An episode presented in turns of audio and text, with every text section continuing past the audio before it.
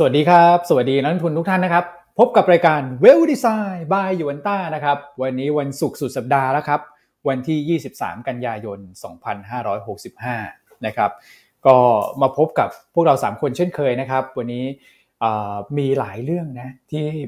จะมาเล่ากันให้ฟังนะครับ คือตอนแรกคิดว่าผมเองนี่แหละคิดว่าพอผ่านการประชุมเฟดไปแล้วเนี่ยเออหลังจากนี้เนี่ยเรื่องปัจจัยที่ต้องติดตามน่าจะเบาลงนะครับ แต่ว่า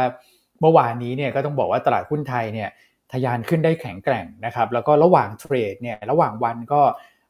มี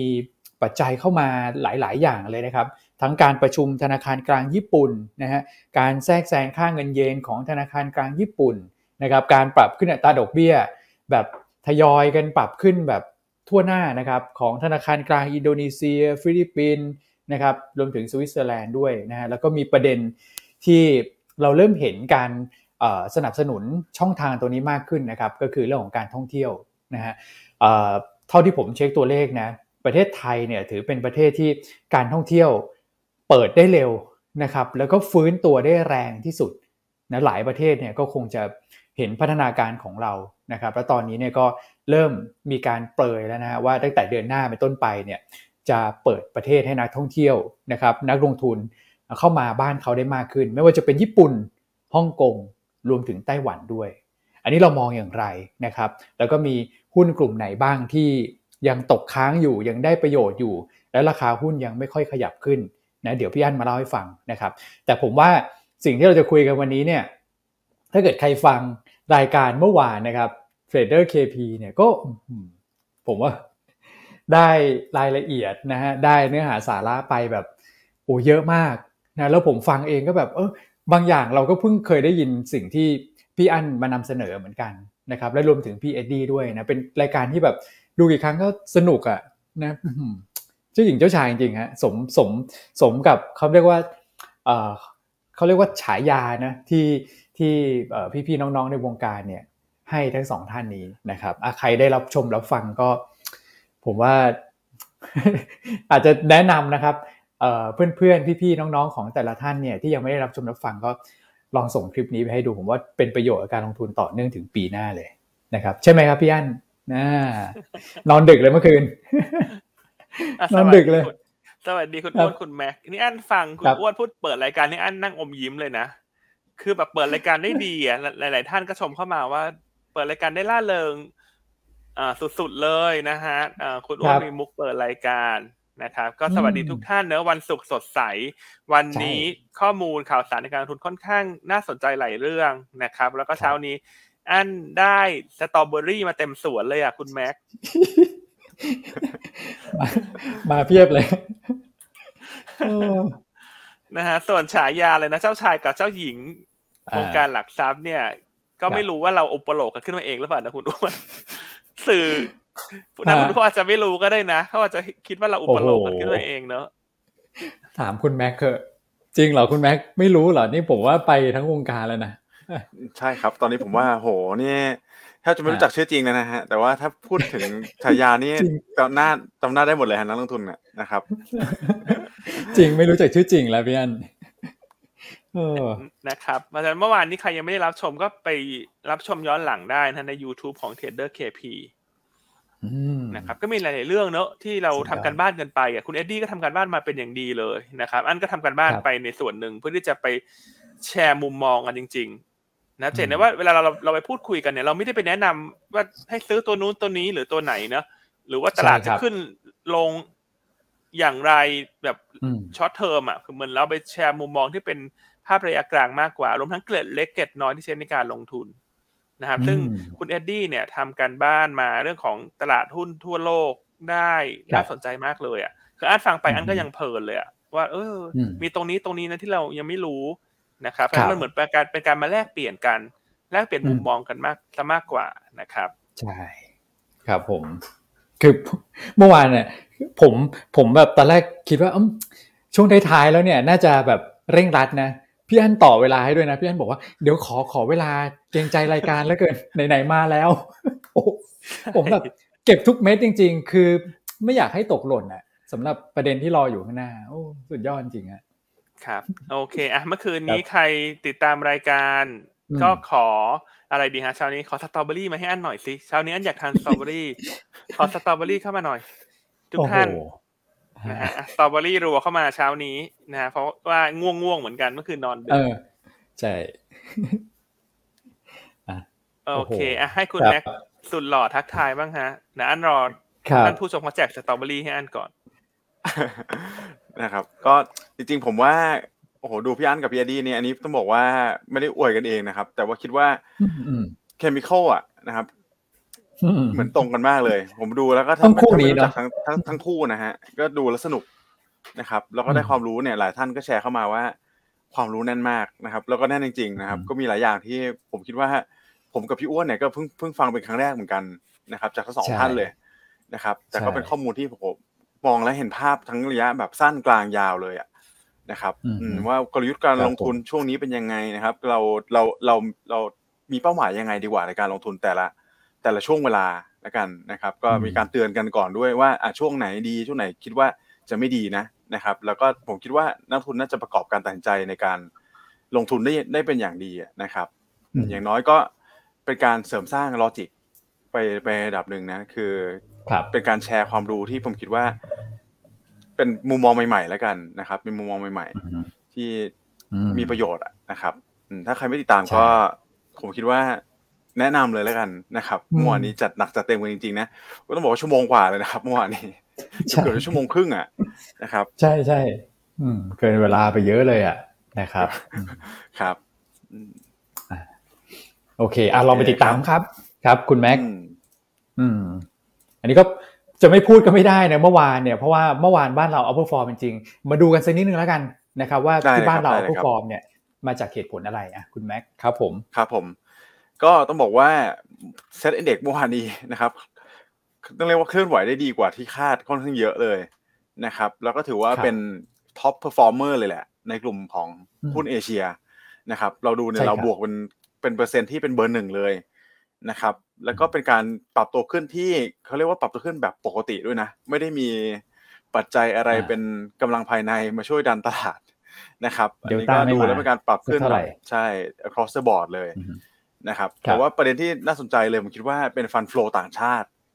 ฟันฟลอต่างชาติอืมที่เข้ามาค่อนครับข้างหนาแน่นเลย ซื้ออยู่เป็นประเภทนักลงทุนเดียวเลยนะครับอืม2,400 ล้านเนี่ยทั้งทั้งที่ค่าเงินบาทอ่อนขนาดนี้นะครับเมื่อวานขึ้นไปแต่ครับ37.3 37.35เนี่ยนะครับแต่ว่าฟลอดันไหลอืมเข้ามาในประเทศไทยนะครับ เพราะฉะนั้นอืมถ้าดูแบบนี้แล้วเนี่ยก็น่าจะมีของดีจริง ๆ แหละนะครับ บ้านเราอยู่ในการ ฟื้นตัวจริง ๆ นะครับ แล้วก็มีธีมใหม่ ๆ ที่ผมคิดว่านักลงทุนต่างชาติเนี่ยน่าจะให้ความสนใจค่อนข้างเยอะอย่างที่เราแชร์กันในเมื่อวานนี้เรื่องของธีมคาร์บอนเครดิตเนี่ยก็เป็นอะไรที่เรียกว่าแปลกใหม่สำหรับบ้านเรานะครับ แล้วก็เป็นอะไรที่ผมอืมคิดว่า มีความน่าสนใจสูง อาจจะสร้างอัพไซด์ให้อืมหุ้นในหลายตัวได้ในอนาคตนะครับใช่ครับอะเห็นคุณแม่พูดถึอะงพี่เรื่องอั้นหุ้นคาร์บอนเครดิตเนี่ยเมื่อวานนี้ก็มีครับหลาย ๆ ตัวขยับขึ้นนะครับอืม ค่อนข้างเด่นเนอะก็เช่นอะไรฮะเอ่อคามาดหรือว่าครับตัวอื่นๆเนอะที่เราอาจจะไม่ได้ cover แต่ว่าเขาก็มีแผนที่จะลงไปทำธุรกิจพวกเนี้ย เช่นตัวของดิโต้นะครับอ่าหรือตัวของเอ่อ STPI เนอะที่เขาเริ่มให้อ่าความเห็นออกมาแต่อันเนี้ยแต่อันนี้เราไม่ได้ cover เนอะบางทีเราก็อาจจะอืมไม่ค่อยได้ตามหุ้นเหล่านี้ แต่ถ้าตัวที่ cover เนี่ย ที่เราเอ่อมองว่าได้ประโยชน์เนี่ย ก็คือจะมี BCPG SSP กันกุลใช่ไหม EA คามาดนะฮะแต่ว่าในแง่ของเนื้อกำไรเนี่ยคืออันต้องบอกว่าตอนนี้กลุ่มคาร์บอนเครดิตเนี่ยคือนักลงทุนเนี่ยพยายามหาหุ้นที่ได้ประโยชน์นะครับอ่าแล้วก็มาเก็งกำไรเนอะแต่ว่าในแง่ของความคาดหวังต่อกำไรเนี่ยยังไม่อยากให้ทุกคนคาดหวังมาก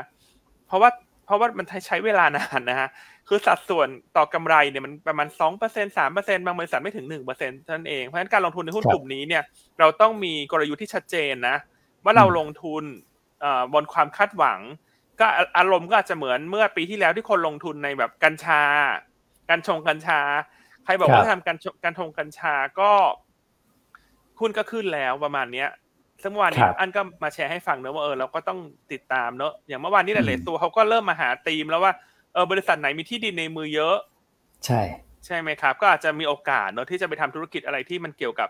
สิ่งแวดล้อม เพื่อที่จะขายคาร์บอนเครดิตได้ นะครับแต่ว่าโดยอืมรวมๆเนี่ยเอาเป็นว่าเช่นตัวที่เรา cover อย่างเงี้ย BCPG SSP อืมกันกุล EA อืมเนี่ยที่เราเขียนในบทวิเคราะห์เอ่อโลกสวยด้วยมือเราเดือนมิถุนายนที่ผ่านมาในวันที่เจ็ดเนี่ยครับก็จะเห็นได้ว่าในในแง่ของกำไรเนี่ย ก็อยู่ที่ประมาณสองถึงสี่เปอร์เซ็นเท่านั้นเองที่เป็นส่วนเพิ่มของกำไร ครับนะครับอืมเพราะฉะนั้นก็ครับอยากจะมาแชร์ว่าตลาดหุ้นเขาก็ เขาก็มักจะมีธีมในการลงทุนนะนะครับอืมคือถ้าใช่คือถ้าเราจะลงทุนเพราะเล่นธีม เราก็ต้องอืมยังไม่ได้คาดหวังกำไรในระยะสั้นครัใช่บไหมครับเออแต่ถ้าหุ้นลงมาเยอะๆ จะเข้าไปเก็งกำไรเนี่ยก็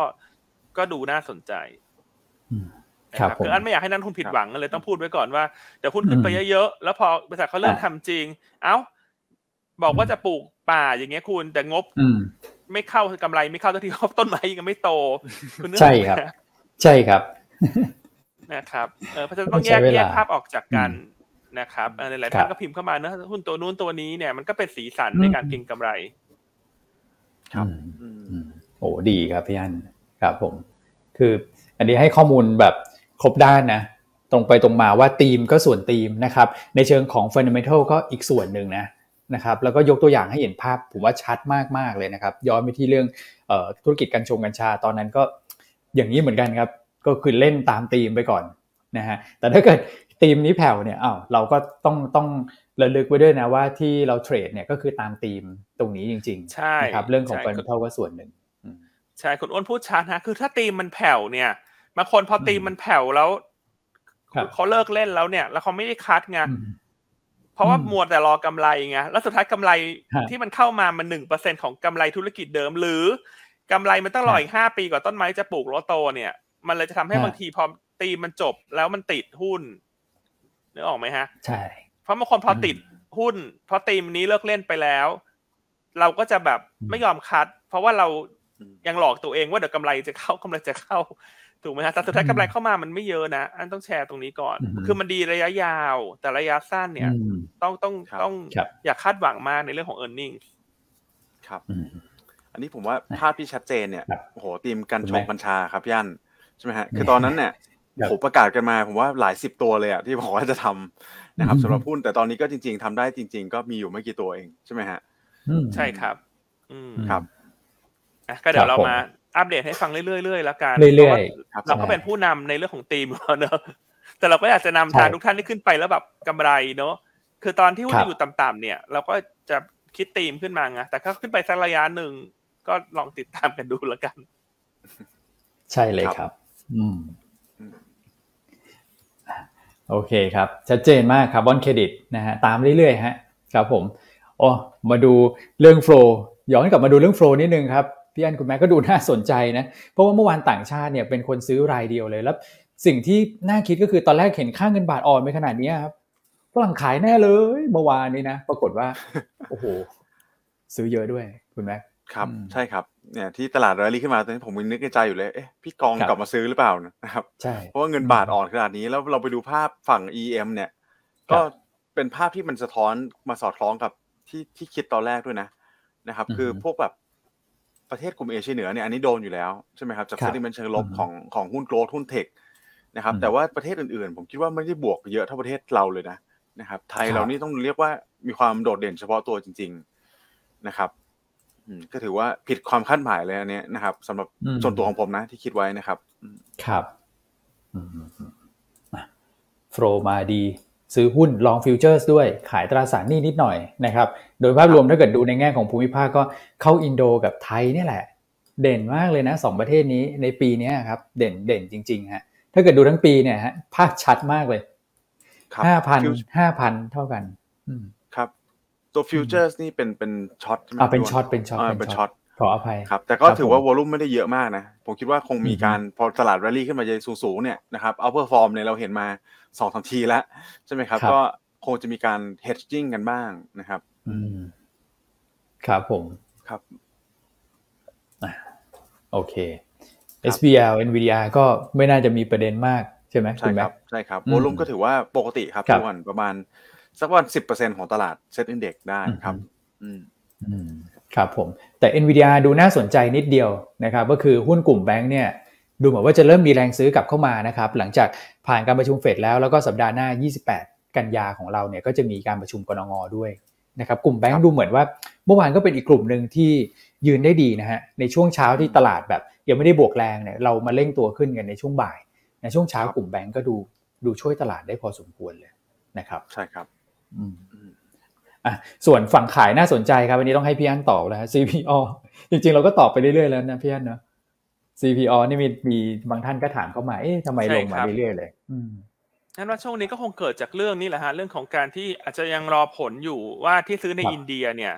เออออืมได้หรือเปล่าได้หรือไม่ได้ แต่อันนี้เราก็ตอบแทนใครไม่ได้เนอะเราก็รู้แค่ตามข่าวว่ามีผู้ยื่นประมูลทั้งหมดสามคนด้วยกัน ซึ่งในสามคนที่ยื่นประมูลในเฟสที่หนึ่งเนี่ยในรอบในรอบที่หนึ่งเนี่ย CPO ดูเหมือนจะเสนอราคาสูงที่สุดอ่าไม่ใช่ CPO นะโทษทีเป็น CP Group นะครับ CP ไม่ใช่ Group CPO อ่าเป็น CP Group แต่สุดท้ายแล้วเขาจะให้บริษัทไหนเข้าไปซื้อเนี่ยเราก็ต้องติดตามนะครับอ่าส่วนอืมพอเข้าไปรอบสองเนี่ยเรื่องราคาเนี่ยก็อาจจะมีการคุยกันยืดหยุ่นได้ แล้วก็จะมีการพิจารณาพวกคุณสมบัติด้านเทคนิคด้วยนะครับ อืมอันหุ้นสองครับตัวเนี้ย CPO Macro มันก็จะเป็น overhang อะนะครับ จนกว่าจะได้รับความชัดเจนตรงนี้คือหลายท่านอาจจะมีคำถามว่าเอ๊ะแล้วทำไมไปซื้อธุรกิจในต่างประเทศแล้วมี overhang มันคืออะไรคำตอบก็คือในบางครั้งเนี่ยการไปซื้อธุรกิจในต่างประเทศ ถ้าใช้หนี้ทั้งจำนวน หรือว่าใช้หนี้ในสัดส่วนสูงเนี่ยกำไรของบริษัทที่เข้าไปซื้อมาเนี่ยถ้ามัน consolidate เข้ามาหรือรวมงบเข้ามา แล้วมันกำไรน้อยกว่าดอกเบี้ยจ่ายที่จะจ่ายเนี่ยอันนี้นักลงทุนอาจจะไม่ชอบ เพราะว่ามันครัทำบให้ระยะสั้นดูไม่ดี แต่ระยะยาวอาจจะดูดี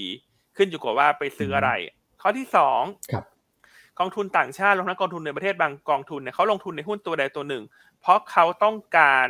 มีน้ำหนักในธุรกิจนั้นในประเทศนั้น ยกตัวอย่างอืมเช่น คุณซื้อหุ้นเอ่อธนาคารอะไรดีฮะ เช่นอือฮึอะ KTB แล้วกัน คุณก็อยากได้ สัดส่วนธุรกิจแบงก์ในประเทศไทยไงถ้าท่านจะอืมจำภาพกันได้ตอนที่ BBL ไปซื้อในอินโดนีเซียเนี่ยอ๋อหุ้นลงมาก่อน เพราะว่าคนครับกองทุนเนี่ยต่างชาติที่เขาไม่ได้มองเหมือนนักทุนรายย่อยเขามองว่าถ้าเขาจะชอบแบงก์อินโดนีเซียเขาก็ไปซื้อแบงก์อินโดนีเซียโดยตรงเลยเขาอาจจะไม่ได้ชอบอืมหุ้นแบงก์ไทยที่มีแบงก์อินโดนีเซียนึกออกไหมครับประมาณนี้ดังนั้นแมคโครคล้ายอืมๆคล้ายๆคล้ายๆกัน คือบางครั้งการที่เขาเลือกซื้อแมคโครหรือ CPALL เนี่ยว่าเขาชอบค้าปลีกเมืองไทยอืมแต่การที่ครับ ไปขยายหรือว่า diversify ออกไปไปเป็นประเทศอื่นเนี่ยเขาก็อาจจะทำให้เขาไม่ชอบก็เป็นไปได้นะครับ เช่นเขามองว่าถ้าอินเดียสนใจเขาก็ไปซื้อค้าปลีกในอินเดียโดยตรงก็ได้อืม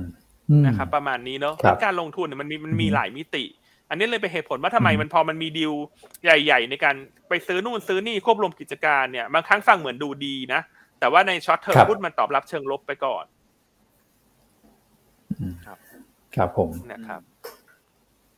อะก็แชร์ประมาณนี้เนอะเพราะฉะนั้น CPO Macro ก็คงต้องรอเรื่องความชัดเจนตรงนี้ ก็เลยทำให้ BJC น่าจะเป็นตัวเด่นอ่านะครับ โอ้อืมอืมอืมคือพักเหมือนกันแต่ว่าไม่ได้ลงไปแบบเหมือนทั้ง CPO และ Macro นะนะครับ ใช่ครับอืมอืมก็ BJC ก็จะไปรู้นเรื่องเข้าเซ็ตห้าสิบเซ็ตร้อยในช่วงกลางเดือนธันวาคมด้วย ที่เราเคยเล่าไปให้ฟังแล้ว ครับ อืม โอเค ชัดเจนฮะ อันนี้ก็เอ่อพูดถึงเรื่อง NVDR แล้วก็มีตอบคำถามไปด้วยนะครับ ผมเห็นมีสักคำถามสองคำถามนะฮะที่ถามตัวของ CPO Macro นะครับ ชัดเจนเลยครับ โอเคครับ ในส่วนของตลาดหุ้นต่างประเทศอ้าวก็ลงกันหมดนะฮะ ตอนแรกตอนแรกคิดว่าเออบ้านเราบวกก็แหมยุโรปอเมริกาน่าจะฟื้นๆขึ้นมาบ้างนะคุณแม็กแต่ว่ายุโรปเนี่ยเขาลงอยู่แล้ว เพราะว่าเขาโดนทิ้งกลางทางถูกไหมครับอืมใช่ครับ อืมครับแต่จริงๆก็ต้องบอกว่า ยุโรปเอเชียเกือบเกือบทั่วโลกแหละนะครับผมว่าสักแปดสิบลงหมดเก้าสิบเปอร์เซ็นต์น่ะลงหมดนะครับแล้วส่วนตัวจริงๆผมมองว่าเอ๊ะ sentiment เชิงลบเนี่ยมันอาจจะเข้ามาถึงตลาดหุ้นไทยด้วยนะเมื่อวานนี้นะครับ แต่กลายเป็นเราเนี่ยถือว่า perform ได้ค่อนข้างโดดเด่นเลยนะครับอืมอืมก็เป็นการตอบรับจากตัวของ FOMC แหละเป็นหลักนะครับ ไม่ว่าจะเป็นตลาดหุ้นอืมเอเชีย หรือว่ายุโรปนะครับอืมก็ก็ดูโดยรวมแล้วอาจจะมีปัจจัยหลักๆ การเคลื่อนไหวของสินทรัพย์ที่กดดัน ตัวของตลาดสินทรัพย์เสี่ยงโดยรวมเนี่ยก็จะไม่ว่าจะเป็นตัวของ Dollar Index นะครับที่เมื่อวานนี้แข็งค่าขึ้นไปค่อนข้างเยอะ รวมถึงตัวอืมของเอ่อ bond yield ด้วย bond yield สองปีที่ดีดขึ้นไป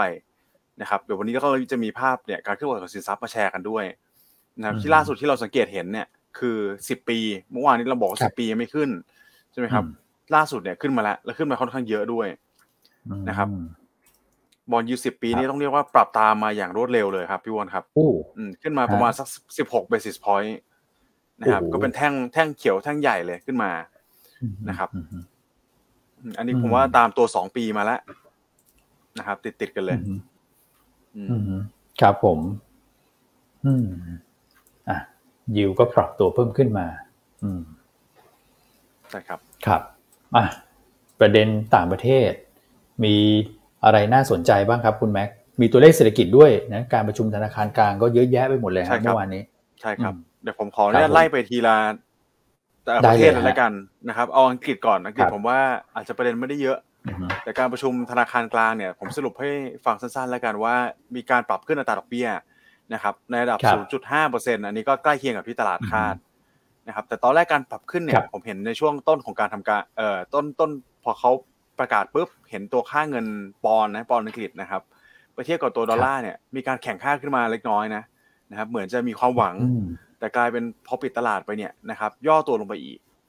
นะครับอืมคือตีความได้อย่างเดียวเลยผมว่านะครับ คือการจริงๆการครับปรับเพิ่มขึ้นเพิ่มอัตราดอกเบี้ยเนี่ยมันก็จะเป็นการลดความเหลื่อมล้ำและควรจะในในทางทฤษฎีเนี่ย ควรจะทำให้ตัวของค่าเงินปอนด์เนี่ยกลับขึ้นมาแข่งค่านะครับ แต่ตอนนี้แต่ผมคิดว่าตลาดมองว่ามีความกังวลมากกว่า นะครับว่าการที่ปรับขึ้นมาในระดับเนี้ย 0.5%เนี่ยทำให้อัตราดอกเบี้ยนโยบายเพิ่มขึ้นเป็น 2.25 เนี่ยนะครับ น่าจะส่งผลกระทบเชิงลบต่อสภาวะเศรษฐกิจมากกว่า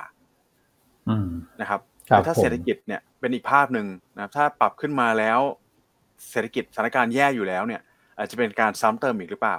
นะครับอันนี้ก็เป็นสิ่งที่ผมคิดว่าตลาดกำลังจับตาดูอย่างค่อนข้างใกล้ชิดเลยในเรื่องของอังกฤษนะครับอังกฤษนี่เราเราก็แชร์กับนักลงทุนไปค่อนข้างบ่อยแล้วล่ะ นะครับไม่ว่าจะเป็นปัจจัยเชิงลบเรื่องค่าไฟเรื่องพลังงาน เรื่องเศรษฐกิจต่างๆนานาเนี่ยนะครับก็ดูมีความครับน่ากังวลสูง เงินเฟ้อล่าสุดก็อืม9.9%นะครับอืมครับผม อันนี้มีเอ่อคาดการณ์ GDP ด้วย แล้วก็คาดการณ์เงินเฟอ้อด้วย คือครับทางการอังกฤษเนี่ยเอ่อถ้าเกิดเราดูเนี่ยมันก็ดูน่าห่วงน่ากังวลจริงๆนะครับสำหรับเรื่องของเอ่อตัวเลขนะที่เอ่อเขาคาดการณ์เนี่ยแต่ว่าข้อดีของประเทศอังกฤษที่ผมชอบมากคือ เวลาเอ่อธนาคารกลางเขาประชุมเนี่ยเขาจะแบบให้แบบไกด์มาที่เหมือนแบบรู้ว่านักลงทุนอยากรู้อะไรนะ GDP ไตรมาสสามเป็นยังไงเงินเฟ้อจะไปพีคเมื่อไหร่ แล้วคาดการณ์พีคเท่าไหร่อะไรอย่างเงี้ยนะครับ คือเขาจะให้เป็นไกด์มาตลอด เพราะฉะนั้นตลาดหุ้นอังกฤษเนี่ยเอาจริง ๆ แล้วนะคือสถานการณ์เงินเฟ้อดูแรงกว่ายุโรปโดยภาพรวม แต่ว่าการเคลื่อนไหวเขาจะสเตเบิลกว่ากว่าหุ้นครับหุ้นยุโรปนะคุณแม็กอืมอืมใช่ครับใช่ครับเห็นด้วยเลยครับพี่อ้วนก็เป็นสิ่งอืมที่ดีนะผมว่าก็แล้วแต่ละ นโยบายธนาคารกลางแต่ละประเทศแล้วกัน แต่อย่างนี้ก็นักทุนก็อืมอาจจะแบบโอเค ฉันก็ทำใจไว้แล้วใช่ไหมครับพี่อ้วนในระดับหนึ่งนะอืมครับนะครับอะไกด์เงินเฟ้อมาตอนแรกเขาบอกว่าจะไปพีคตุลาที่13%นะครับ ล่าสุดเหมือนจะขยับลงมาสักนิดนึงไหมพี่อั้นเหลือ10 10 11%ใช่ไหมฮะ แต่ก็พีคตุลาใช่ครับ จากเดิมเขาคาดว่าจะอืมพีคตุลาที่สิบสามเปอร์เซ็นอันนี้ก็ดูเหมันดีคขึ้รันบหน่อยคือยังพีคตุลานะแต่เหลือสิบเอ็ดเปอร์เซ็นตนะครับแต่เวลามันมี การรายงานอะไรออกมา อันอยากให้ทุกคนเราไปเชื่อมโยงต่อ คือถ้าอ่าดูการเชื่อมโยงเนี่ยก็จะเห็นได้ว่า เออมันเริ่มเห็นสัญญาณที่มันดีขึ้นเรื่อยๆนะสำหรับเงินเฟ้อทั่วโลกเนี่ยนะครับครับเช่น เมื่อวันครับก่อนหน้าเนี่ยแคนาดาก็รายงานเงินเฟ้อออกมาต่ำกว่าคาดละถูกไหมครับ นี่อังกฤษก่อนหน้าเนี่ยก็มองค่อนข้างระมัดระวังมากว่าเงินเฟ้อจะ peak สิบสามตอนนี้เหลือสิบเอ็ดละนะครับเพราะฉะนั้นตอนนี้น่าจะ confirm ได้แล้วครับว่าเงินเฟ้อมัน peak ไปแล้วทั่วโลก เพียงแต่ประเทศใดประเทศครับแต่คือเพียงแต่ละเพียงแต่ว่าแต่ละประเทศเนี่ย มันจะเริ่มลดลงในอัตราที่แตกต่างกัน ขึ้นอยู่กับสภาวะอืมเศรษฐกิจ แล้วก็นโยบายการเงินรวมทั้งโครงสร้างทางการเงินของแต่ละประเทศนั้นด้วย ครับนะครับอืมซึ่ง BOE ก็อย่างที่คุณแม็กบอกนะว่าเป็นข้อดีคือให้อะไรชัดเจนมากเลยอ่านแล้วเห็นคาดการณ์เป๊ะๆๆเลยอือะมว่าจะเกิดอะไรขึ้น ซึ่งตอนนี้เขาก็เอามาย้ำแล้วว่า เขาเนี่ยน่าจะกำลังเข้าสู่ recession แล้ว ครับอืมใช่ครับอืมครับอืมโอเคอะอันนี้ธนาคารกลางอังกฤษนะแต่ที่พี่อันยกประเด็นขึ้นมาน่าสนใจครับว่าคาดการณ์เงินเฟ้อดูเหมือนว่าจะเริ่มชะลอลงนะครับ ซึ่งอันนี้ถือว่าเป็นสัญญาณที่ดีนะ แม้ว่าจะค่อย ๆดีนะครับ แต่ทำให้เราแบบโอเคแล้วฮะเริ่มเห็นจุดสูงสุดแล้ว ของเงินเฟ้อน่าจะใกล้ผ่านไปแล้วนะครับอืมอะในส่วนของ ประเด็นอื่นนะครับคุณแม็กครับก็อังกฤษไล่มีประชุมไปต่อญี่ปุ่นที่ใช่ไหมเอออ่าครับใช่ครับ BOJ นะครับ การประชุมธนาคารกลางญี่ปุ่น อันนี้ครับก็ต้องบอกว่ามีสาระที่ตอนแรกดูแล้วเหมือนจะไม่ได้มีประเด็นอ่าอะไรใช่ไหมเหมือนไม่พี่มีอ้วอะไรนนะครับ ตอนที่ตอนที่แถลงออกมาตอนตอนแรกๆนะครับ คือช่วงของครับน่าจะเป็นช่วงเช้านะนะครับใช่ที่ครับมีการคงเหมือนดูแล้วเหมือนคงนะครับ ตัวของนโยบายการเงินที่ผ่อนคลาย นะครับครัก็บคือการคงตัวของอัตราดอกเบี้ย นโยบายอยู่ที่ลบ 0.1%นะครับแล้วก็ตัวของ yield curve control เนี่ยสำหรับพันธบัตร 10 ปีก็ยังคงไว้ที่ 0%นะครับอืมก็เป็นการที่ easing ต่อเนื่องแหละนะครับแต่ไฮไลท์สำคัญเลยเนี่ยมาจากช่วงแบบบ่ายๆนะครับช่วงบ่ายๆแก่ๆของเราหน่อยนะครับที่มีการครับแถลงแทรกแซงเรื่องค่าเงิน เยนต่อโอ้ดอลลาร์ครั้งแรกในรอบ 24 ปี นะครับมอันนี้ก็ต้องบอกว่าโอ้โหเงินเยนอ่อนขนาดนี้นะครับ ไม่ไหวครับแล้ว ผมคิดว่าทางฝั่งของธนาคารกลางญี่ปุ่นนะต้องมีการเข้ามาช่วยบ้างครับนะครับ ช่วยยังไงก็จะเป็นอันนี้ผมว่าเป็น playbook ที่ทำกันมาอืมเนิ่นนานแล้วไม่ในหลายประเทศนะครับ คือเอาเงินสำรองเนี่ยออกมาช่วยพยุงค่าเงินนะครับนำตัวของ dollar reserve เนี่ยมาซื้อมาแลกเป็นเงินเยนแหละอันนี่คือพูดกันง่าย ๆเลยนะครับ เพราะว่าต้องบอกว่าเงินเยน อืมอ่อนค่าอย่างต่อเนื่องขนาดนี้นะครับ สวนทางกับดอลลาร์ที่แข็งเข้าไปอีกเหมือนเขาจะโดนเป็นสองต่อเลยนะครับอืมอันนี้เดี๋ยวเราก็ต้องสังเกตกันแล้วกันนะครับ ว่า Impact จะช่วยได้มากน้อยขนาดไหนครับยันพี่อันครับใช่ครับเพราะฉะนั้นคนที่เตรียมไปญี่ปุ่นเนอะเพราะนอกจากเช้านี้ญี่ปุ่นครับจะมีพี่อันเรื่องแทรกแซงเงินเยนเนี่ยเขาประกาศเปิดประเทศแล้วนะคุณ วันที่11ตุลาอ่าครับ โอ้อืมนะครับ11ตุลาอ่าซึ่งก่อนหน้าเนี่ย ให้ไปเที่ยวได้โอ้ต้องเป็นแบบรูปแบบทัวร์ถูกไหมครับใช่ครับอันนี้คาดว่าจะเปิดครับให้ไปรูปแบบแบบอินดิวิ a l อะหรือว่าที่คนทุกคนเรียกกันว่า backpack ที่เราเคยไปกันนะที่เราเคยไปกันเนี่ยเพราะฉะนั้นทุกท่านถ้ามีแผนเนี่ยต้องแลกเงินแล้วนะคืออันก็บอกให้แลกตั้งแต่โอ้ยี่สิบเจ็ดแล้วนั่นะนนี่มันก็ลงมาเลยยี่สิบห้าอะไรเนี่ยอุ้ยนี่ขึ้นมาแล้วนะยี่สิบหกแล้วเนี่ย ใช่โอ้ยแต่เราแลกเพื่อเราแลกเพื่อไปใช้ไงเราไม่ได้เก็งกำไรจะอ่ายี่สิบเจ็ดอ่ายี่สิบหกก็สบายสบายแต่ว่าที่ครับบอกว่าต้องรีบแลกแล้วเพราะว่า ธนาคารกลางญี่ปุ่นส่งสัญญาณชัดแล้วนะอืมว่าครับจะมา intervene อะ intervene คือไม่อยากให้เงินเยนอ่อนไปกว่านี้แล้วอืมโดยด้วยการเอาเงินในตัว foreign reserve เนี่ย ก็คือขายดอลลาร์ซื้อเยนนั่นแหละ ง่ายครับ ครับๆนะครับ ครับเพราะฉะนั้นอืมก็อย่าลืมไปแลกเงินเยนกันนะอืมแล้วก็ครับตั๋วเครื่องบินให้รีบอืมจองนะเพราะตั๋วเครื่องบินเดี๋ยวตั๋วเครื่องบินจะแพงละอืมแน่ๆเลย แล้วแบบเขาเข้าใจเปิดนะ คืออยู่ดีๆแบบ เปิดโพร่งขึ้นมาแล้วเปิดในฤดูใบไม้เปลี่ยนสีอะซึ่งเดือนตุลาเป็นช่วงที่แบบ โอ้ยคนไทยนี่แบบอยากจะลางานไปอะพี่อั้นนะครับ ขอลางานกลางรายการนะเออครับพี่อั้นแล้วขอว่าตรวจสอบท่านผู้ชมดีกว่าอะตรวจถ้าสอบท่านหน่อยใดทำแบบอืมธุรกิจแบบสายการบิน หรือเป็นเอเจนต์อะไรอย่างเงี้ยอ่าเอ้ยตอนนี้สถานการครัณ์บตั๋วเครื่องบินเป็นยังไงฮะ มันมันดิมันแพงขึ้นไหมโอ้ฮะโหโอ้โหพี่อั้น ในประเทศเนี่ยเอาผมผมผมลองจองในประเทศนี่แบบ โอ้โห ต้องบอกโอ้ไม่รู้จะโอ้โห กี่รอบเลยครับ แพงมาก อืมแต่ครับต่างประเทศนะอืมใครที่ทำธุรกิจครับ ทั้งเอเจนต์ทั้งพี่นักบินก็ได้นะ พี่นักบินตอนนี้ไม่ค่อยมาหาเราเลยเนี่ยพี่อั้นพี่นักบินเอาบอกมาแล้วก็พี่ไปนักบิแล้นวบอกพี่อ่านักบินบอกว่าฉันไม่ได้จ่ายค่าตั๋วจ้าเขาจ่ายเงินเดือนให้ฉันขับเครื่องบิน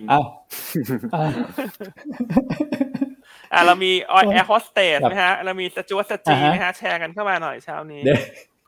อืมสจูสจีอะคุณแม็ก แต่ที่ผมเจอเนี่ยประสบการณ์ครับมีมีเพื่อนจองมานะครับพี่อันไปไปเที่ยวครับเกาหลีอะไรเงี้ยนะครับอืมแล้วก็บอกว่าเป็นไงพอชวนกันเป็นกลุ่มไปนะครับครับแต่บางบางคนเนี่ยจองช้าไปสองวันเนี่ย ไปแล้วนะครับอืมค่าค่าตั๋วนะครับ ขึ้นไปขึ้นทุกวันนะอืมยิ่ง demand เข้ามาเยอะเนี่ย จองช้าสองวันอ่ากับกับอีกท่านหนึ่งเนี่ยนะครับ กลายเป็นขึ้นมาครับหลักหลายพันอะนะครับ ก็เลยแบบอ่าโอ้โหเออตอนนี้ demand นี่พอกลับมาโอ้โหปุ๊บต้องบอกว่ากลุ่มสายการบินเนี่ยเป็นกลุ่มเขาเรียกว่าฮะที่ปรับราคาขายเนี่ยได้ขึ้นค่อนข้างดีเลยนะตาม demand supply เนี่ยนะครับทำได้ตลอดเวลาครับแค่เพียงแบบมีการคลิกปุ่มเดียวอะเอาให้ถ้าอืมว่ากันง่ายๆนะครับไม่ได้มีต้นทุนในการปรับอืมราคาด้วย เพราะฉะนั้นอันนี้ก็เป็นอืมเป็นเป็นจุดแข็งของเขาเลยนะอาจจะเป็นจุดจุดแข็งเลยที่ อืมสามารถปรับราคาได้ตลอดเวลานะค ใช่รับครับอืมเพราะฉะนั้นที่เล่ามาเนี่ยเพื่อที่จะเชื่อมโยงให้เห็นว่ากลุ่มครับสายการบินเนี่ยน่าสนใจนะอืมถ้าคนจะหาหุ้นอืมเทรดดิ้งซึ่งเราก็พูดมาสักระยะแล้วเนอะสักประมาณอาทิตย์กว่าแล้วว่าเออโรงแรมในประเทศเนี่ยเราก็ชอบนะ แต่มันสูงหมดละเพราะฉะนั้นครัมาบดูสายการบินดีกว่าไหมที่หุ้นยังอยู่ในโซนล่าง แล้วก็อือฮึได้ประโยชน์เช่นกันนะครับ ก็ทั้ง BA และ AAV ช่วงนี้เริ่มที่จะไต่ขึ้นมาอืม นะครับอะนอกจากญี่ปุ่นครัจะบเปิดประเทศ อันนั้นเราเก็บเรื่องท่องเที่ยวให้หมดก่อนเลยแล้วกันแล้วค่อยกลับครัไปบเรื่องเศรษฐกิจไหนๆก็ข้ามมาละอืมต่อข้ามจากมาละญี่ปุ่นจะประกาศประกาศเปิดประเทศก็ฮ่องกงฮะเขาบอกว่าฮะภายในอีกสองถึงสามวันเนี้ยเขาจะประกาศละเรื่องของอืมแนวทางที่จะยกเลิกมาตรการการกักตัวที่โรงแรม ครับผมอ๋อนะครับครัก็บจะมีการแจ้งรายละเอียดต่างๆ เนี่ย ให้ชัดเจนภายในสิ้นเดือนนี้ และจะเริ่มใช้ มาตรการดังกล่าวเนี่ย คาดการณ์ว่าจะเกิดขึ้นในช่วงกลางเดือนตุลาคม เช่นกันโอ้อืมครับ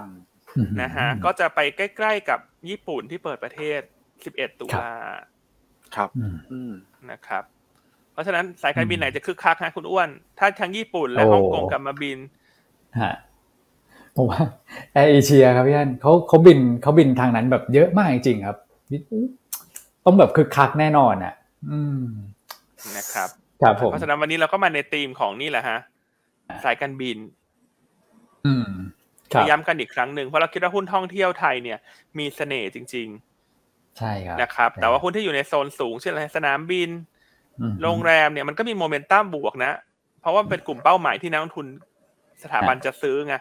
แต่ถ้าเราหาตัวโซนต่ำเนี่ยก็สายการบินหรืออืม property ที่มีสัดส่วนโรงแรม เราวันนี้เราทำการบ้านมาให้อ่าทุกท่านละเอียดเลยละเอียดยิบเลยเดี๋ยวให้คุณแม็กซ์คนนี้มาเล่าให้ฟังในช่วงเลือกหุ้นได้เลยครับ ครับผมนะครับอืมแต่ว่าเมื่อวานนี้ถ้ามีแฟนคลับไปก็คงได้ได้ ได้ระดับหนึ่งแล้วนะนะฮะเมื่อวานนี้ อืมเป็นธีมที่ผมเห็นนะพี่อันไปออกรายการนี่คุณแพรเขาผู้ดำเนินรายการเขานั่งจดเลยนะนะครับอืมพี่อ้วนใช่ใช่ใช่เขาอืมผมก็จดไม่ทันเลยค่ะแบบข้อมูลรายละเอียดเยอะมากนะครับ อืม ใช่ใช่พี่พี่เอ็ดดี้ก็บอกว่าเออ ก็จริงนะ อย่างที่พี่อันบอกก็คือแบบเหมือนแบบเขาก็หาหุ้น reopening มาแนะนำเหมือนกัน แล้วก็สูงกันหมดเลย แล้วพอเป็นมุมเนี้ยเป็นอีกมุมหนึ่งที่ผมคิดว่าแบบเออตลาดอะยังไม่คิดอะนะครับ แต่ว่าโอ้พี่อันพูดประเด็นนี้ได้แบบ ดูแบบอืมเราลืมไปจริงๆฮะกลุ่มนี้ดูน่าสนใจมากๆ ครับผมใช่ครับครับอืมเฮยหยวนต้าเนี่ยคิดล่วงหน้าเสมอนะอ่า นะครับใช่ครับอ่าส่วนจะถูกกับผิดมันก็มีปนปนๆกันไปนะคือมันไม่ใช่ปนๆถูกักนร้อยเปอร์เซ็นตลอดนะต้องบอกก่อนครับแต่อย่างน้อยข้อดีเนี่ยคือเราพยายามที่จะคิดไปข้างหน้าเพื่อสร้างความได้เปรียบในการลงทุนให้กับทุกท่านอืมนะครับคืออันก็พูดเสมอครับนะถูกถูกสักเจ็ดสิบเปอร์เซ็นก็เทวดาแล้วว่าอาชีพเนี้ยอืมอืมจริงใช่ไหมฮะครับ โอเคครัอะบแต่วันนี้ก็จะมาแชร์เพิ่มเติมให้ ครับอืมครับอะคุณแม็กดีเลยครับประเด็นต่างประเทศมีอะไรอีกฮะเมื่อคืนนี้ ต่างประเทศใช่ไหมครับเอออืมผมคิดว่าน่าจะครับครบผมถ้วนแล้วนะครับสำหรับประเด็นสำคัญสำคัญนะครับ ก็อาจจะมีการรายงานตัวเลขสหรัฐเล็กน้อยนะครับ คือตัวของภาคการจ้างงาน ผู้ขอรับสวัสดิการก็ต้องบอกว่าเป็นยังไงฮะยังแข็งแกร่งอยู่ภาคการจ้างงานนะครับอืมอืมเอาว่าต่ำกว่าคาดอีกแล้วต่ำกว่าคาดหลายรอบแล้วด้วยอืมนะครับ อยู่ที่สองแสนเนี่ยครับหผนึ่งมหมื่นสามพันรายนะครับ ก็ต่ำกว่าคาดสักประมาณห้าพันราย แต่ว่ายังดูดีอยู่นะครับ ในภาคการจ้างงานโดยรวม อืม อืมฮึครับผม ใช่ครับะคือท่านหนึ่งถามถ้าเกิดมาพี่อันว่า ครับมีท่านหนึ่งครัถามบ IMH เข้ามานะฮะก็อ่าช่วงนี้คงต้องอ่าคงต้องรอแล้วล่ะฮะ เพราะว่าตอนนี้โรงพยาบาลเนี่ยโรงพยาบาลที่ outperform คือโรงพยาบาลที่มีสัดส่วนต่างชาติสูง เช่น BH BDMS ส่วนโรงพยาบาลที่กำไรมาจากโควิดเยอะเนี่ย คง underperform ไปอีกระยะหนึ่งนะคุณคุณน้องนันทสุนะฮะ จนกว่าจะ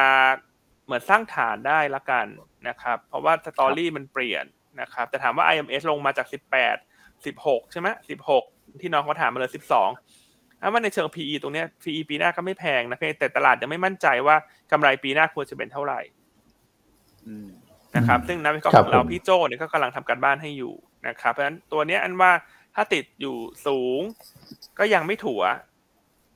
เพราะว่าสิ่งที่อันเห็นแน่ๆ คืองบไตรมาสสามไตรมาสสี่เนี่ยกำไรเขาจะดรอป year on year เพราะฉะนั้นถ้าเป็นลักษณะนี้เนี่ยหุ้นลักษณะที่เข้าขายลักษณะนี้เนี่ยอาจจะต้องรองบออกไปก่อนเขาถึงจะเริ่มสร้างฐานได้ ครับ ครับผมนะครับอืมเพราะฉะนั้นช่วงนี้ก็อาจจะยังไม่จำเป็นต้องรีบซื้อเพิ่ม ถ้าเขาไม่ได้มีข่าวอะไรเพิ่มเติม และหลังงบออกเนี่ย น่าจะเป็นจุด ที่ราคาหุ้นเริ่มยืนนิ่งละเริ่มยืนได้อืมคือมันเคลื่อนไหวในในทิศทางเดียวกับตัวอื่นๆที่มีสัดส่วนรายได้จากโควิดเยอะ เช่นอะไร BCH เอชครับ ครับผม ใช่ไหมครับ ก็ลงมาในทิศทางครับเดียวกันเนอะส่วนคนที่มีอืมต่างชาติเยอะเนี่ย BH BDMs มันก็ขึ้นในทิศทางที่สวนทางคนอื่น BH นะคุณอ้วนไม่ใช่ MS BH BDMs เนี่ยคุณดูดิมันเห็นชัดเจนแล้วว่าหุ้นมันเคลื่อนไหวเป็นเขาเรียกว่าไดเวอร์เจนกันน่ะอืม นะครับเพราะฉะนั้นใช่รออีครักบนิดนึงฮะรองบไตรมาสสามออกไปก่อนนะว่าตรงนั้นราคาหุ้นน่าจะเริ่มมีเสถียรภาพมากขึ้น อืม ชัดเจนฮะ IMH ครับผมอะรอผลประกอบการนะฮะอืมโอ้โห นี่หลายท่านคอมเมนต์เข้ามาแล้วก็มีคอมเมนต์หนึ่งบอกว่า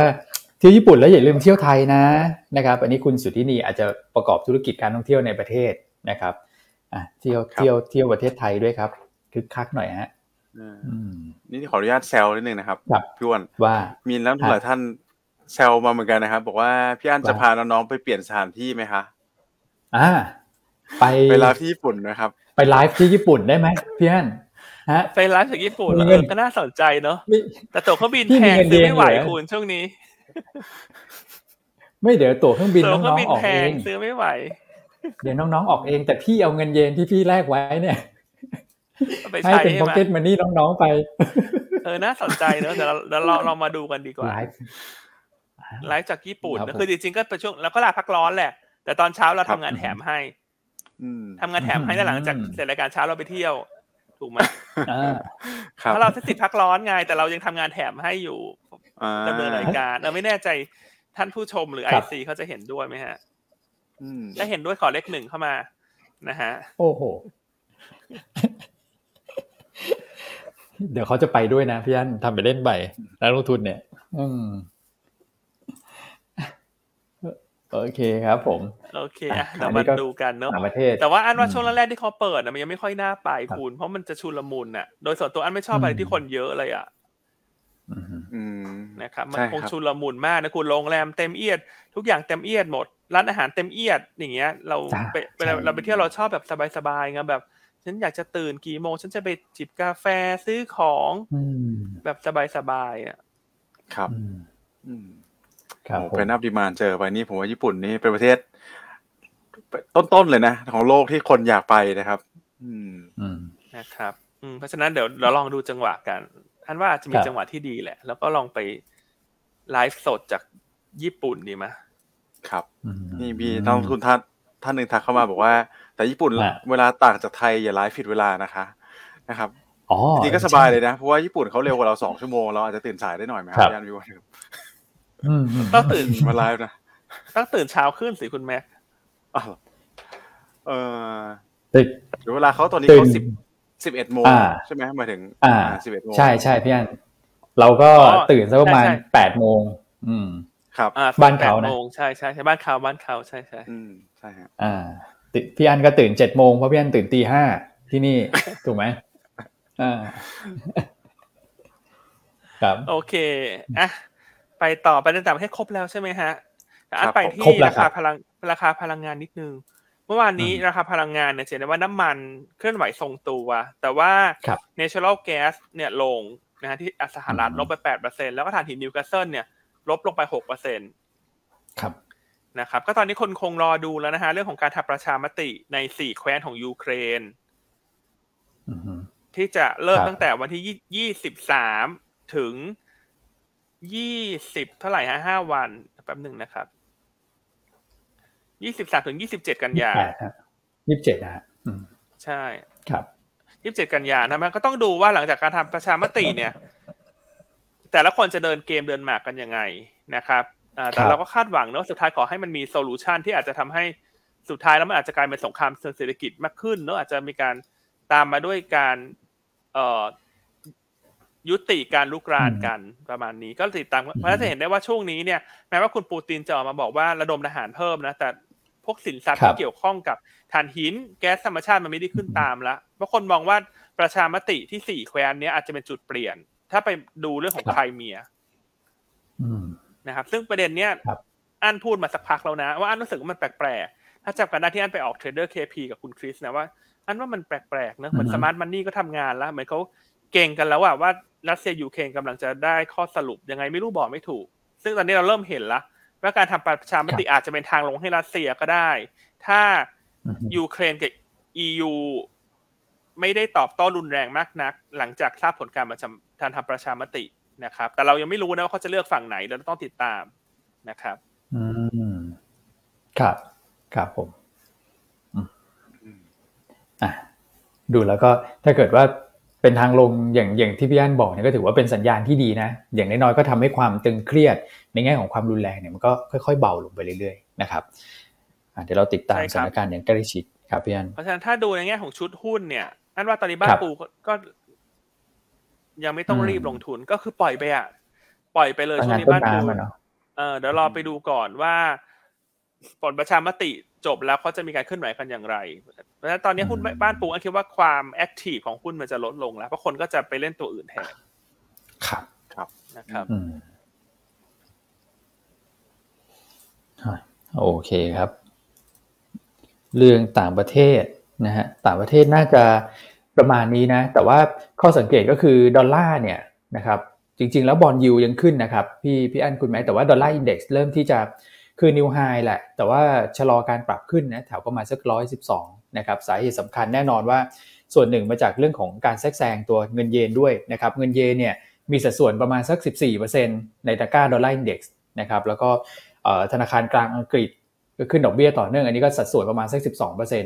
ะครับในฝั่งยุโรป ก็มีท่าทีในการที่จะต้องขึ้นดอกเบี้ยเหมือนกัน เพราะว่ายูโรอ่อนๆ มากๆ เขาก็มีผลกับเรื่องของราคาพลังงานที่เข้ามานะครับ ถ้าเกิดว่าลุมกันหน่อยนะเร่งกันขึ้นดอกเบี้ย ซึ่งสุดท้ายเนี่ยผลลัพธ์ก็คืออยากให้ค่าเงินตัวเองแข็งค่าขึ้นมาเนี่ยอย่างญี่ปุ่นเขาอาจจะขึ้นดอกเบี้ยไม่ได้นะครับอืมเพราะว่าเขามี yield curve control อยู่เขาก็ใช้วิธีการแทรกแซงเนี่ยดอลลาร์เนี่ยลุ้นหน่อยนะที่พี่อันบอกว่าดอลลาร์ก็อันนี้ก็เป็น ที่ผมฟังมาแล้วก็เป็นเป็นสิ่งที่พี่อันจับสังเกตเหมือนกันนะคล้ายๆเรื่องรัสเซียยูเครนที่ผมเชื่อมโยงมาเนี่ยก็คือว่าพี่อันบอกว่าดอลลาร์เนี่ยในช่วงไตรมาสสี่อาจจะเห็นการเสื่อมพลังลงมาหน่อยก็ได้เพราะว่าตอนนี้พลังเขาเยอะเหลือเกินนะพี่อันครับ อืมแม็กนะครับอืมใช่ครับ อืมอืมอืมอะโอเคนะครับนะปัจจัยต่างประเทศน่าจะครบไหมฮะ ครับ ผมว่าครบถ้วนแล้วครับน่าจะพี่อ้วนครบนะครับครับ ครับโอเคครับ อืมอะในประเทศคุณมีอะไรวันนี้คุณอ้วนไม่ในประเทศค่อยมีเงียบใช่แต่ว่ามีคำถามหนึ่งถามมาเรื่องเรื่องบอร์ด EV นะครับว่าเมื่อวานประชุมครับแล้วเป็นยังไงบ้างนะก็คืบหน้านิดนึงแล้วกันนะครับว่าเดี๋ยวรอประกาศเรื่องของมาตรการสนับสนุนเพิ่มเติมก่อนหน้านี้เขาสนับสนุนรถยนต์กับรถมอเตอร์ไซค์ใช่ไหมครับเอ่อแล้วก็จะมีข่าวเรื่องของแบตเตอรี่นะฮะซึ่งก็อยู่ในที่ประชุมแล้วเดี๋ยวรอประกาศเกณฑ์ที่ชัดเจนออกมา แต่ว่าเอ่อเมื่อวานเนี่ยนะครับในที่ประชุมก็พูดถึงเรื่องของไหนๆสนับสนุนแล้วเนี่ย เอามาทั้งหมดเลยไม่ว่าจะเป็นเรือไฟฟ้า ตุ๊กๆไฟฟ้านะครับรวมถึงรถเพื่อการพาณิชย์ด้วยนะรถบรรทุกรถบัส อะไรพวกนี้ที่เป็นไฟฟ้าต่างๆ จะสนับสนุนเพิ่มเติมด้วยนะครับ ก็น่าจะมีความชัดเจนเนี่ยผมว่าในช่วงสัปดาห์หน้านะครับ ส่วนการประชุมร่วมระหว่างรัฐมนตรีคลังกับทางแบงก์ชาติเนี่ยสรุปแล้วก็จะติดตามอย่างใกล้ชิดนะครับ แล้วก็ใช้วิธีในเรื่องของการแบบ เหมือนแบบมอนิเตอร์ไปก่อนนะตอนนี้ยังไม่ได้มีมาตรการอะไรที่จะไปแทรกแซงตัวของค่าเงินบาท ซึ่งผมมองว่าตรงนี้เป็นจุดที่ดีนะนะครับเพราะว่าการแทรกแซงเนี่ยแน่นอนว่าโฟล์ไม่ชอบอยู่แล้วนะครับถ้าเกิดว่าปล่อยไปตามธรรมชาติ ซึ่งเราไม่ได้อ่อนมากกว่าภูมิภาคนะปีนี้เราอ่อนแบบอยู่ในระดับกลางๆเนี่ยนะผมว่าก็ถือว่าโอเคนะครับโฟล์น่าจะโอเคกับประเด็นตรงนี้ แล้วก็ไปดูอีกที 28 กันยาเลยครับว่า แน่นอนขึ้นดอกเบี้ย 25 basis point เป็น 1%อยู่แล้วสำหรับการประชุมกรงงนะครับ แต่สิ่งที่ตลาดอยากได้ยินก็คือเรื่องค่าเงินนี่แหละนะครับว่ามุมมองของกรงงจะเอาอะไรมามาชี้แจงสำหรับประเด็นตรงนี้รอติดตามนะครับๆใช่ครับอะก็เป็นครับเป็นผมสำคัญสัปดาห์หน้าควบคู่ไปกับการลงประชามติเรื่องของกรงงครับไทยส่วนประเด็นอืมต่างประเทศเนี่ย สัปดาห์หน้าให้วงไว้เลยวันศุกร์อืมศุกร์ที่ใช่ครับเท่าไหร่ฮะ30ครับพี่อันสามสิบกันยายน นะครับจะมีการรายงานตัวเลข Core PCE ของสหรัฐอืมซึ่งอันเนี้ยถือคว่ารับเป็นตัวแปรสำคัญที่เชื่อมโยงกับเรื่องเงินเฟ้อสหรัฐนะครับก็จะมีการรายงานตลาดค่า 4.8 year on year growth ครับนะครับแล้วก็ 0.5% month on month อืมเพราะฉะนั้นตลาดหุ้นสหรัฐเนี่ยหลังจากถอยลงมา 2 วันละ หลังจากทราบครัผบลการประชุมเฟดอันเชื่อว่าจะถอยอีกไม่กี่วันแหละเพราะเดี๋ยวพอใกล้ๆ Core PCE วันศุกร์ตลาดมันต้องเก่งขึ้นมา มาเก่งอืมมาเก่งตัวเลขดังกล่าวอยู่แล้ว ครับอืมนะครับอ่าก็ติดตามเนอะวันศุกร์หน้า ความผันผวนจะมาจากตัวเลข Core PCE ส่วนประเด็นครับปลีกย่อยนะครับวันพุธจะมีตัวเลขเอ่อสัญญาบ้านเราปิดการขายของครับสหรัฐ รวมทั้งตัวเลข GDP ไตรมาสสองอืมรอบสุดท้ายของสหรัฐ ซึ่งเราอาจจะไม่ได้ให้น้ำหนักมากนัก เพราะเป็นตัวเลขรอบที่สามละนะครับ คือถ้าไม่ได้มีการเปลี่ยนแปลงแบบ ในในยะสำคัญ เช่นจากคาดการณ์ไว้จะเดิมติดลบใช่ไหมครับ Q on Q ไตรมาสสองถ้าไม่ได้ออกมาเป็นบวกหรือว่าติดลบมากๆ เนี่ย ตลาดคงไม่ได้ให้น้ำหนักมากนักแล้วอืมครับนะครับและสัปดาห์หน้าก็วางน้ำหนักประมาณนี้เนอะอืมอ่าใช่ครับ ส่วนพี่ท่านหนึ่งแชร์ตัวบ้านปูเข้ามาเออนี้น่าสนใจนะ ก็ขอบคุณมากที่พี่แชร์เข้ามาว่าบ้านปูเนี่ย ให้ระวังอีกช็อตหนึ่งอืม เพราะว่าบ้านปูวอสี่ครับเนี่ยเขาจะทยอยแปลงสภาพถูกไหมครับภายในสิ้นเดือนเนี้ยยี่แปดยี่เก้ากันยาแถวๆนี้นะครับ หลังจากนั้นเนี่ยวันที่ลูกหุ้นเข้า trade เนี่ย อาจจะมีแรงขายทำกำไรตัวบ้านปูตัวแม่ เพราะว่าคนที่ซื้อวอสี่ไปแปลงเนี่ยเขาอาจจะมีส่วนต่างอยู่อืมนะครับเพราะว่ามัน trade discount ถ้าจำกันได้นะครับ แต่ก็ต้องครับดูแหละว่าบ้านปูที่มันลงมาถอยมาเยอะขนาดเนี้ยมันยังมี discount อยู่หรือเปล่า ก็วิธีคำนวณได้ง่ายคือเอาราคาสุดท้าย ของวันก่อน SP ใช่ไหมครับ ก็จะเป็นต้นทุนสุดท้ายของคนที่ซื้อไปแปลง แล้วบวกห้าบาทอืมนะครับอ่าบวกห้าบาท แล้วก็ลบเงินปันผลบ้านปูตัวแม่ด้วยนะ อืมครับผมเพราะว่าคนที่ซื้อหุ้นแม่เขาได้ปันผลนะ คุณก็ต้องอือฮึไปเอาราคาหุ้นแม่ลบปันผลแล้วค่อยมาเทียบก่อน เพื่อที่จะได้ครับเช็คดูว่ามันมีกำไรหรือเปล่า ถ้ามันมีกำไรอยู่ก็อาจจะมีอีกช็อตหนึ่งที่จะขายวันที่ลูกหุ้นเข้า trade แต่ทั้งนี้ทั้งนั้นสำคัญที่สุดเนี่ยคือเรื่องของรัสเซียยูเครนนั่นแหละอืมครับผมนะครับอืมโอเคอะส่วนวันนี้รอติดตามประชุมวิสามัญของแจสมินจะมีการโหวตเรื่อง ADVANC ครับผมเข้าไปซื้อนะครับ เวลา10โมงนะครับ ก็คาดว่าอืมถ้าโหวตผ่านก็เป็นอีก step หนึ่งที่เป็นความคืบหน้าเชิงบวกสำหรับ ADVANCนะครับ ถัดไปก็ต้องไปรอ Jazz IF โหวตวันที่18ตุลานะครับ ซึ่งระหว่างทาง Jazz IF จะมีการชี้แจงข้อมูลนะครับ ในการประชุม pre EGM วันที่ 7 ตุลา แต่ว่าการโหวตเนี่ยจะเกิดขึ้น 18 ตุลาครับอืมครับอะเช้านี้มีคุณอัธยาคิดครับเข้ามาผมนะว่า ต้นทุนของคนที่ซื้อวอลเลนไปแปลงเนี่ย ก็ได้อยู่ที่ประมาณ 13 บาทเทียบเทียบกับราคาหุ้นบ้านปูตัวแม่อืมครับอะ ยังมีกำไรอยู่นิดหนึ่งนะ เพราะว่าตอนนี้ราคาบ้านปูตัวแม่สิบสามจุดหกครับอโอเคครับ ครบถ้วนไหมฮะ วันนี้ประเด็นน่าจะครบนะครับ อืม โอเคนะฮะส่วนส่วนเรื่องของเอ่อญี่ปุ่นเนี่ยนะนิดเดียวนะครับ ก่อนที่จะเข้าไปที่หุ้นรายตัวแล้วผมว่าก็มีมีเอ่อ บางประเด็นที่น่าสนใจเหมือนกัน คือผมไปดูเนี่ยครับถ้าเกิดว่าเขาเปิดประเทศนะแน่นอนเศรษฐกิจเขาโอเคเนี่ยนะครับสิ่งที่ญี่ปุ่นเขานำเข้าเยอะๆเราเราส่งออกไปเยอะเนี่ยนะอันนี้คือพวกสินค้าพวกแบบอุตสาหกรรมมันไม่ได้เกี่ยวอยู่แล้วนะครับ ก็จะมีพวกไก่แปรรูปนะครับแล้วถ้าเกิดร่วงลงมาเลื่อนลงมาเนี่ยก็จะเป็นพวกอาหารทะเลกระป๋องอาหารทะเลแปรรูปนะครับแล้วก็แหมผมเอามาไม่ครบฮะจะมีเครื่องสำอางติดด้วยเหมือนที่เราเคยมาแชร์ นะครับแน่นอนพอเปิดประเทศนี่ก็ต้องสวยต้องรักสวยรักงามนะนะครับซึ่งวันนี้คุณเอ็มออก paper ตัวของเอ่อโลจิคิสด้วยเป็น paper ยาวอยากให้ติดตาม ผมไม่ได้เอามาให้ดูเป็นตัวอย่างเลยนะครับ เพราะว่าอันนี้เป็น paper ที่โอ้โหคุณเอ็มตั้งใจทำมากนะพี่อันคุณแม็กอันนี้ห่วงมากฮะเพราะฉะนั้นเนี่ยห่วงมากก็ครับอืมห่วงมากไม่ไม่เปิดเลยฮะไม่เปิดเลย เพราะว่าแค่หัวข้อเขาก็ คือหัวข้อเห็นแล้วก็แบบ คิดได้ยังไงนะ คนนี้สุดยอดของวงการในด้านแบบหัวข้อด้านสำนวนจริงๆอะเป็นเป็นภาษาอะไรไปดูฮะอยากให้ไปดูนะเราไปดูกันนะถ้าเป็นลูกค้าหยวนต้าเนี่ยครับก็คงจะครับสามารถเข้าไปติดตามเรียได้บร้อยละแล้ว paper เช้านี้อืมนะครับครับโอเคอะกลับมาที่ภาพตลาด แล้วเดี๋ยวให้อันครับให้คุณแม็กซ์แชร์กลุ่มอสังหาริมทรัพย์ดีกว่า ก่อนที่ได้จะไปเลยถึครับงหุ้นพี่อัรานยตัวนะครับ ครับคผรับมผมครับก็สำหรับภาพตลาดนะครับ ผมคิดว่ายังวันเนี้ยน่าจะเป็นลักษณะ sideways สำหรับตัว SET Index นะครับก็ถือว่า outperform ตลาดหุ้นในภูมิภาคเอเชียมาได้ค่อนข้างสวยแล้วเมื่อวานนะครับ ถ้าวันนี้ sideways ได้นี่ผมว่าตลาดก็ดูค่อนข้างดีเลยนะครับแล้วการเคลื่อนไหวในกรอบก็คงไม่ได้เขาเรียกเรียกว่าคงไม่ได้กว้างมากเท่าไหร่นะครับบวกลดครับสักเจ็ดถึงสิบจุดนะครับจากอืมราคาปัจจุบันก็คงเห็นเป็นภาพของการทำ sector rotation เป็นหลักนี่แหละนะครับกลุ่มไหนที่มีปัจจัยครับเฉพาะตัวอาจจะเห็นฟันโฟลไหลเข้าไปในกลุ่มนั้นเป็นการเก็งกำไรเป็นลักษณะนี้นะครับอืม ครับผมเพราะฉะนั้นถ้ามองธีมของท่องเที่ยวอย่างเด่นต่อเนี่ยแล้วยิ่งเปิดประเทศเนี่ยวันนี้นอกจากโรงแรมในประเทศ สายการบินที่มันคึกคักเนี่ยเอ่ออมกลุ่มอสังหาริมทรัพย์ก็เป็นทางเลือกที่น่าสนใจใช่ไหมครับ แต่ต้องพุ่งเป้าให้ถูกตัว คืออมต้องเน้นตัวที่มี recurring income จากโรงแรม จากศูนย์การค้า พวกเนี้ยมันก็จะต่อยอดระยะยาวได้นะซึ่งคุณแม็กก็เลยไปทำสำรวจตรวจสอบให้ทุกท่านดูว่า แต่ละตัวเป็นยังไงตัวไหนน่าสนใจ แล้วมันถูกและดีจริงไหม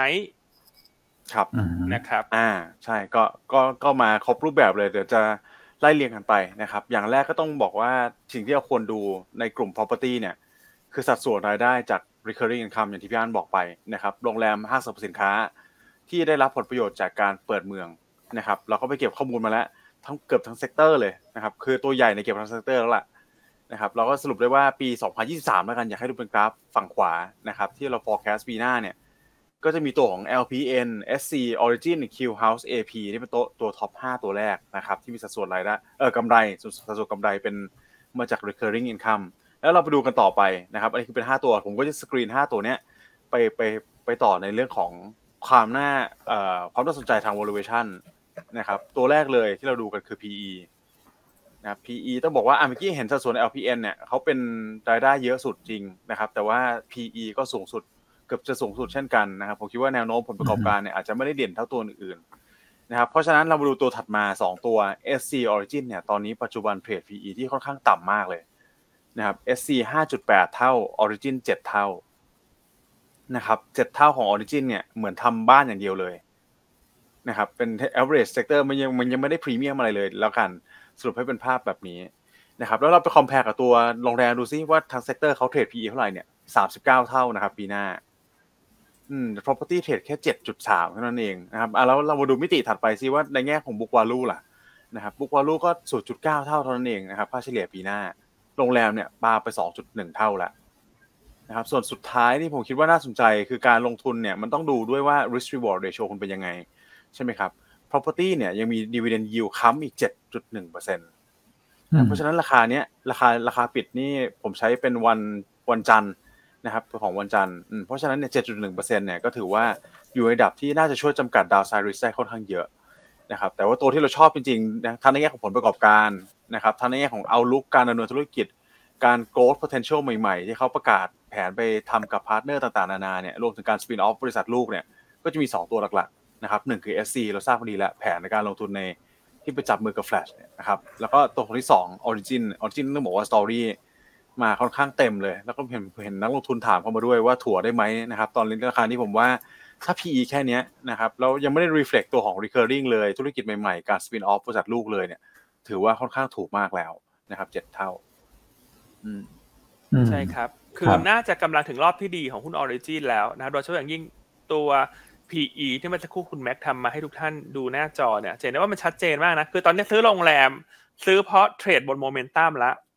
เพราะโรงแรมไม่ถูกแล้วนะ ตอนนี้ทุกโรงเนี่ย คือขนาดเราไปพยายามหาจุดหาช่องในการเชียร์นะ เราก็ยังไม่ได้เห็นอะไรที่จะเป็นช่องใหม่ ๆ ในการเชียร์ถูกไหมครับครับแต่ถ้าเราซื้ออสังหาที่มีสัดส่วนรายได้จาก recurring เนี่ย เช่นเราซื้อตัวนี้ PE 7ครับถูกไหมครับ เรามองจากเจ็ดไปสิบเนี่ยอัพไซด์กี่เปอร์เซ็นต์ฮะคุณอ้วน โอ้เกือบห้าสิบเปอร์เซ็นต์นะพี่อันเกือบห้าสิบเปอร์เซ็นต์นะ สมมติถ้ามองจาก PE เจ็ดเท่าไป PE สิบเท่าสี่สิบสองเปอร์เซ็นต์อืมนะครับ แต่เวลาอันเปรียบเทียบมันจะเปรียบเปรียบเทียบให้เห็นแบบชัดๆนะ แต่สมมติถ้าคุณซื้อโรงแรมตรงเนี้ย PE สามสิบแปดเท่า ถ้าคุณอืมอยากจะให้โรงแรมขึ้นไปสี่สิบเปอร์เซ็นมันต้องขึ้นไป trade อืม PE ห้าสิบห้าสิบสามเท่านะคุณ โอ้โหกลายเป็นโอ้ tech โหแล้วฮะอืม ถูกไหมฮะให้เปรียบให้คุณเปรียบต้องเลือกเทียบชัดละอืมว่าถ้าคุณอืม trade momentum เนี่ย โอเคโรงแรมเนอะมันก็ได้โมเมนตัมบวกตรงๆ แต่ครับเสน่ห์ของอืม valuation มันจูงใจอืมมากพอหรือเปล่าที่ PE ตรงนี้อืมกับการที่คุณมาซื้อ property ที่ PE อะสมมติ SC Asset หกเท่าอย่างเงี้ยหกเท่าไปเก้าเท่านี่กี่เปอร์เซ็นต์ฮะอืมเก้าโอ้หารสิบหกเลยห้าสิบสิเลบยเปคอรับร์เซ็นต์นะอืมถูกไหมครับอ่า Origin เจ็ดไปสิบนี่ก็สี่สิบเปอร์เซ็นต์นะ ครับเพราะฉะนั้นอันอยากจะให้ทุกท่านมีมุมมองในอีกมิติหนึ่งอะอืมนะครับ ว่าทำไมครับเรามองว่า property ที่มีรายได้จาก recurring มันน่าสนใจอืมอืมอืมอืมนะครับ คือเราครัไม่บได้บอกว่า property ดีกว่าโรงแรมนะ เมื่อนักท่องเที่ยวครับเข้ามา แน่นอนอืมโรงแรมดีกว่า แต่ว่าการลงทุนหุ้นเนี่ยมันมีมิติของ valuation เข้ามาประกอบด้วย ครับอืม นะครับอะก็แชร์ประมาณนี้หวังว่าทุกท่านจะเห็นภาพมากขึ้น นะแต่ก็ไปเลือกลงทุนให้ถูกกับจริตของท่านละกันครับคือถ้าชอบตรงตรงๆเทรดดิ้งก็โรงแรม แต่ถ้าคิดว่าซื้อถือเพื่อรอตลาดสุดท้ายตลาดจะมาคิดเหมือนเรา ตลาดจะเห็นสิ่งที่เราเห็นก่อนคนอื่นเขายังไม่เห็น อันนั้นเป็นโบนัสที่จะได้กำไรมากกว่าหรือเปล่า อืมอืมอืมครับผมนะครับ โอเคอะครับส่วนคุณพี่คุณพี่กุลกุลกรีเหรอฮะกันกรีถ้าอ่านผิดขออภัยใน YouTube WFX อันว่าแนวโน้มธุรกิจเขาก็ไม่ได้มีอะไรต่างจากที่เคยพูดคุยนะ คือกำไรครึ่งปีนะสี่สิบตังค์แล้วอะแต่เหมือนตลาดเขาจะไม่ได้ให้หุ้นตัวนี้เป็น growth stock อันคิดว่าตลาดตีความว่าให้หุ้นตัวนี้เป็น dividend play อืมนะครับเพราะฉะนั้นถ้ากำไรทั้งปีครั EPS บเนี่ยสักเจ็ดสิบแปดสิบตังค์เนี่ย ถ้าจ่ายอืมปันผลสัก dividend payout ratio ห้าสิบเปอร์เซ็นก็เงินปันผลสักสามสิบห้าสตางค์ถึงสี่สิบสตางค์อันนี้ให้แบบ payout ต่ำๆก่อนนะ ก็ dividend yield ตรงนี้ก็เยอะอยู่นะฮะ สมมุติว่าถ้าสี่สิบตังค์ใช่ไหมฮะศูนย์จุดหารอืมหกบาทแปดสิบห้าก็หกเปอร์เซ็นต์นะห้าจุดแปดเปอร์เซ็นต์เพราะฉะนั้นถ้ามีอยู่อันว่าคงต้องซื้อคงรับเงินปันผลแล้วแหละ แต่ยังไม่ซื้อเพิ่มเพราะเหมือนกับว่าตลาดไม่ได้บายตัวนี้เป็นเรื่องของ growth stock อืม ครับนะครับ แต่ในแนวโน้มธุรกิจอันยังมองเหมือนเดิมนะครับ ว่าเขาเป็นสินค้าที่มันใช้ประจำอะเนอะมันก็ขยายอือฮึตัวตามภาวะเศรษฐกิจที่เอ่อคนกลับมาทำงานปกติมากขึ้น คนไปออกกำลังซื้อชุดทำงานอะไรมากขึ้น ครับ อืมอืมโอเคครับนะครับโอเค WFX ก็ประมาณนี้อืมครับผม นะครับอะคุณทิติอ่าชยาแชร์เข้ามาว่า บทวิเคราะห์ครัโลบจิคิสวันนี้สามสิบสองหน้าเลยนะ คุณภาพครับแก้วอะอืมสุดๆ ครับผมครับโอเคอะหุ้นแนะนำแล้วเหลืออืมห้านาทีละครับหุ้นแนะนำนะฮะครับก็ตัวแรกเลือกเลือก SCB ครับนะครับ SCB ก็น่าสนใจคือเรื่องประชุมกรงงในวันพุธหน้า ครับนะครับ แน่นอนว่าน่าจะมีการเก็งกำไรกลุ่มแบงค์เข้ามาตั้งแต่วันนี้นะครับ ก็แนะนำสะสม แนวต้าน 112 บาท การขึ้นอัตราดอกเบี้ยเป็นบวกกับกลุ่มแบงค์อยู่แล้ว เพราะว่าจะทำให้ตัวส่วนต่างอัตราดอกเบี้ยเพิ่มขึ้นในปีหน้านะครับ ครับ อะสั้นๆ เร็วๆ SCB อือฮึเพราะว่าเลือกต่อเนื่องมาสักพักหนึ่งแล้ว ตัวที่ครับสองแนะนำตัวของโรจิคิสนี่แหละฮะ ที่วันนี้คุณเอ็มออกบทอือฮึวิเคราะห์ แนวต้านอืม9บาท แล้วก็ 9 บาท 50คสรับตางค์นะครับ ก็สตอรี่เนี่ยต้องบอกว่าคล้ายๆคามาด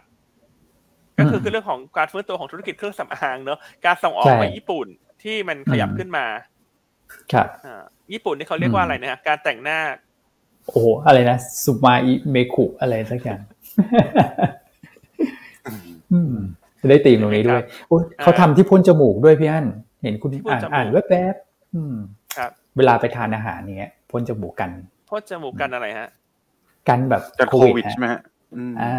อ๋อผมใช้นะกัโควิดใช่ครับใช่เวลาทานอาหารแล้วถอดแมสอย่างเงี้ยครับ แล้วก็พ่น กันจมูกไว้ก่อนครับ ก็แพงครับ หลอดหนึ่งก็ครับหกเจ็ดร้อยนะครับครับผมเห็นเทียนก่อนหน้าเนี้ยมีแต่ต่างประเทศใช่ไหมฮะ ตอนนี้คือประเทศไทยเราผลิตเองละเออถือใช่ว่าสุดยอดนนะนี้ขงไทยอืมฮะครับอืมเพราะฉะนั้นตัวนี้ก็เล่าสั้นๆแล้วกันว่ามันก็ตีมเดียวกับตัวคามาดเนอะเข้ามาอ่าคามาดใช่แล้วก็อืมเป็นอุปโภคบริโภค เราคาดกำไรปีหน้าครับเนี่ย จะทำนิวไฮที่204ล้านบาท เติบโตโอ้69% year on year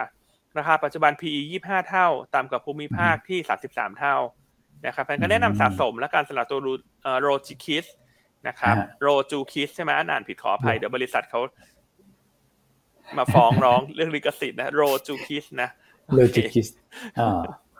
ก็แนะนำสะสมรายละเอียดอ่านในบทวิเคราะห์ครับเลยนะ คุณเอ็มเขียนละเอียดอืมมากเลยเป็น full paper สามสิบกว่าหน้าเลย